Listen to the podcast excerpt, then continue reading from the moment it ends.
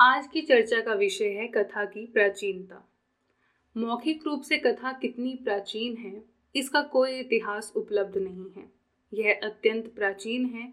इसका अनुमान केवल इस बात से किया जा सकता है कि आज भी यह मनुष्य की सहज और जन्मजात प्रवृत्ति से जुड़ी हुई है।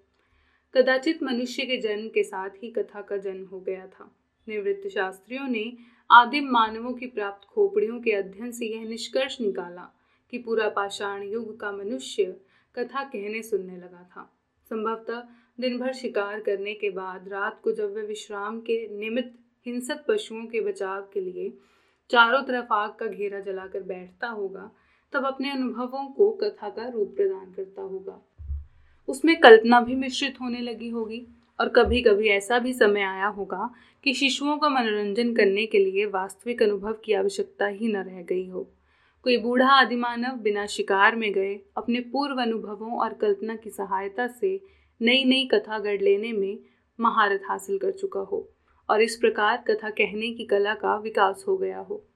यद्यपि यह अनुमान ही है, पर कथा का जन्म ज़रूर कुछ ऐसे ही परिस्थितियों में हुआ होगा।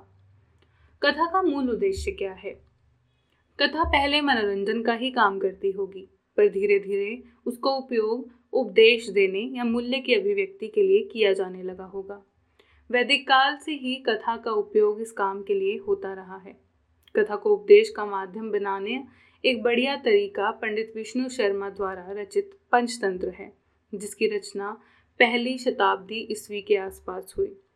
पंचतंत्र की रचना एक राजा को जड़ बुद्धि, अवनीत व मूर्ख राजकुमारों को राजनीति और व्यवहार नीति की शिक्षा देने के लिए हुई थी। यह भी कथाओं का ही एक संकलन है। यह पाँच प्रकरणों में विभक्त है।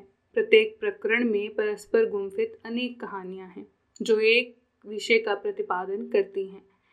इसकी विशेषता यह है कि यह पशु पक्षियों की कथा है। इस कथा के पशु पक्षी मानव की तरह आचरण करते हैं, वो मानव की तरह ही बोलते हैं। बाल मन इसमें कोई असंगति नहीं देखता, क्योंकि यह कथा यह नहीं पूछता कि यह कैसे हुआ। बल्कि यह पूछता है कि फिर क्या हुआ?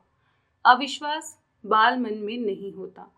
शुद्ध कथा श्रोता की यही विशेषता होती है। कार्य कारण संबंध की दृष्टि से पंचतंत्र की कथाओं में असंगतियाँ भरी हुई हैं।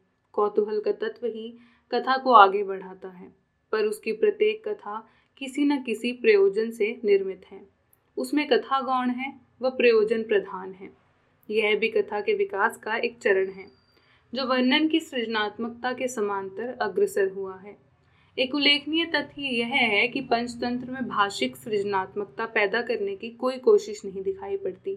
कारण यह है कि यह बच्चों के लिए निर्मित है, जिसकी भाषा सृजनात्मकता में कोई रुचि नहीं होती। पंचतंत्र के पहले संकलित जातक कथाओं में कथा सुनाने वाले स्वयं भगवान बुद्ध हैं और श्रोता भिक्षुगण। ये सारी कथाएँ अलग अलग हैं। पंचतंत्र की कथाओं के मुख्य कथक विष्णु शर्मा और श्रोता राजकुमार हैं। घटनाएँ इतनी रोचक हैं कि राजकुमार आगे की कथा सुनने के कौतूहल में अपने आप को रोक नहीं पाते। केंद्रीय कथा किसी पशु या पक्षी समुदाय की होती है, जिसके पात्रों को कथक बनाकर परत दर परत अनेक कथाएँ सुनाई जाती हैं। उपदेशों में बालकों की कोई रुचि नहीं है और विष्णु शर्मा इसे अच्छी तरह जानते हैं। वे पशु पक्षियों में समृद्ध कथाओं को कौतूहल से भर देने की कला में माहिर हैं। छह महीने बीतते बीतते कथा तो समाप्त हो जाती है, पर राजनीति के उपदेश राजकुमारों के मन में अंकित हो जाते हैं। कथाकार को कथा की उपयोगिता का पता चल जाता है। कथा के परवर्ती विकास में कथाकार के इस ज्ञान का भी महत्वपूर्ण स्थान है। अब हम बात करेंगे कथा का मौखिक रूप, लिखित परंपरा का आरंभ। कथा की लिखित परंपरा का आरंभ कब हुआ, इसका कोई निश्चित और प्रमाणिक विवरण उपलब्ध नहीं है। वेद, उपनिषद और पुराण स्मृति परंपरा में आते हैं।